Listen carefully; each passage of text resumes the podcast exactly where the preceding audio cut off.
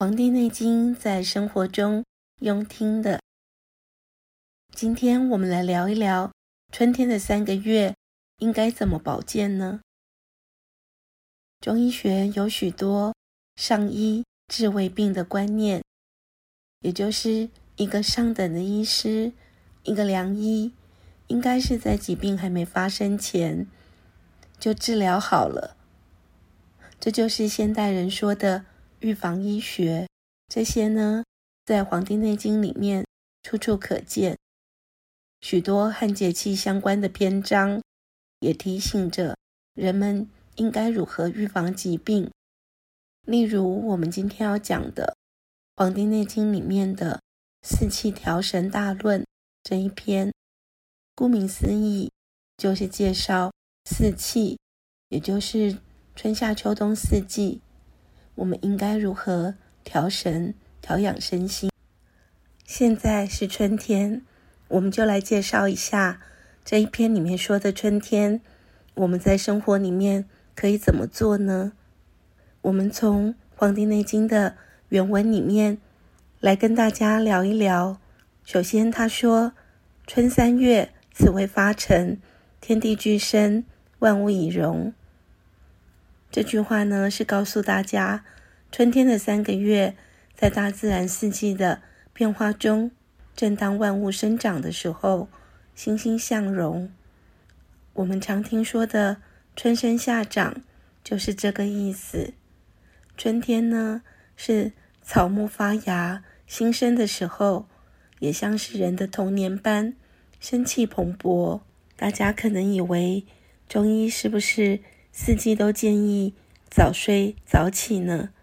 其实，在《黄帝内经》里面就跟我们提到。在冬季要早睡晚起，因为冬季是气机闭藏的季节，应该多休养生息；而春季呢，则是晚睡早起，因为万物的气机是欣欣向荣，是生发的，是不一样的哦。除了夜卧早起，广步于庭，是指。我们要多散散步，让身体的气机通畅，来顺应春天蓬勃生发的气息。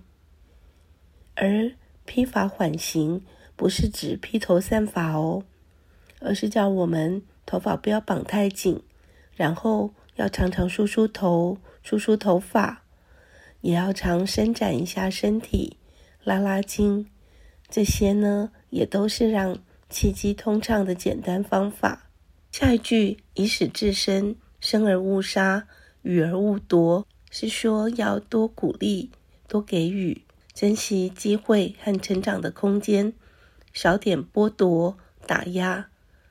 像是我们家里面的孩童，是人一生中的春天，就要多鼓励和给予。怎么会提到这些呢？因为古中医《黄帝内经》里面。很注重天人相应。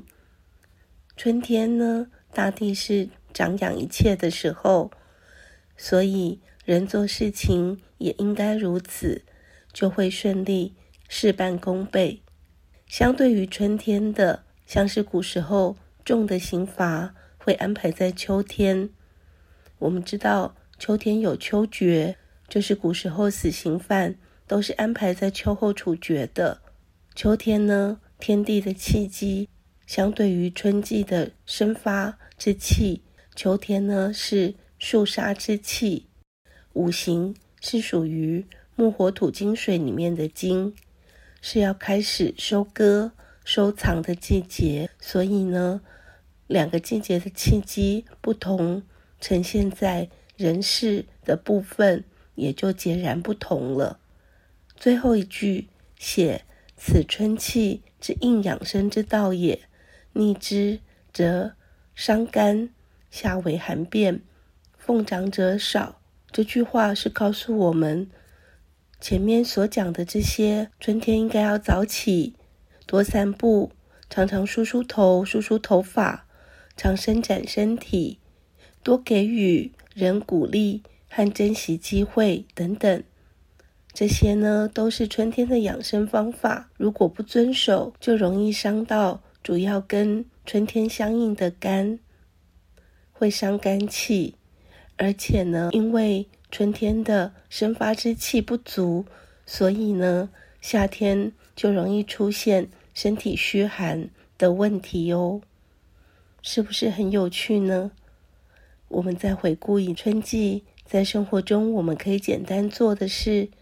早起，多散散步，常梳梳头、梳梳头发，常伸展身体、拉拉筋，多给予人鼓励和珍惜机会等等。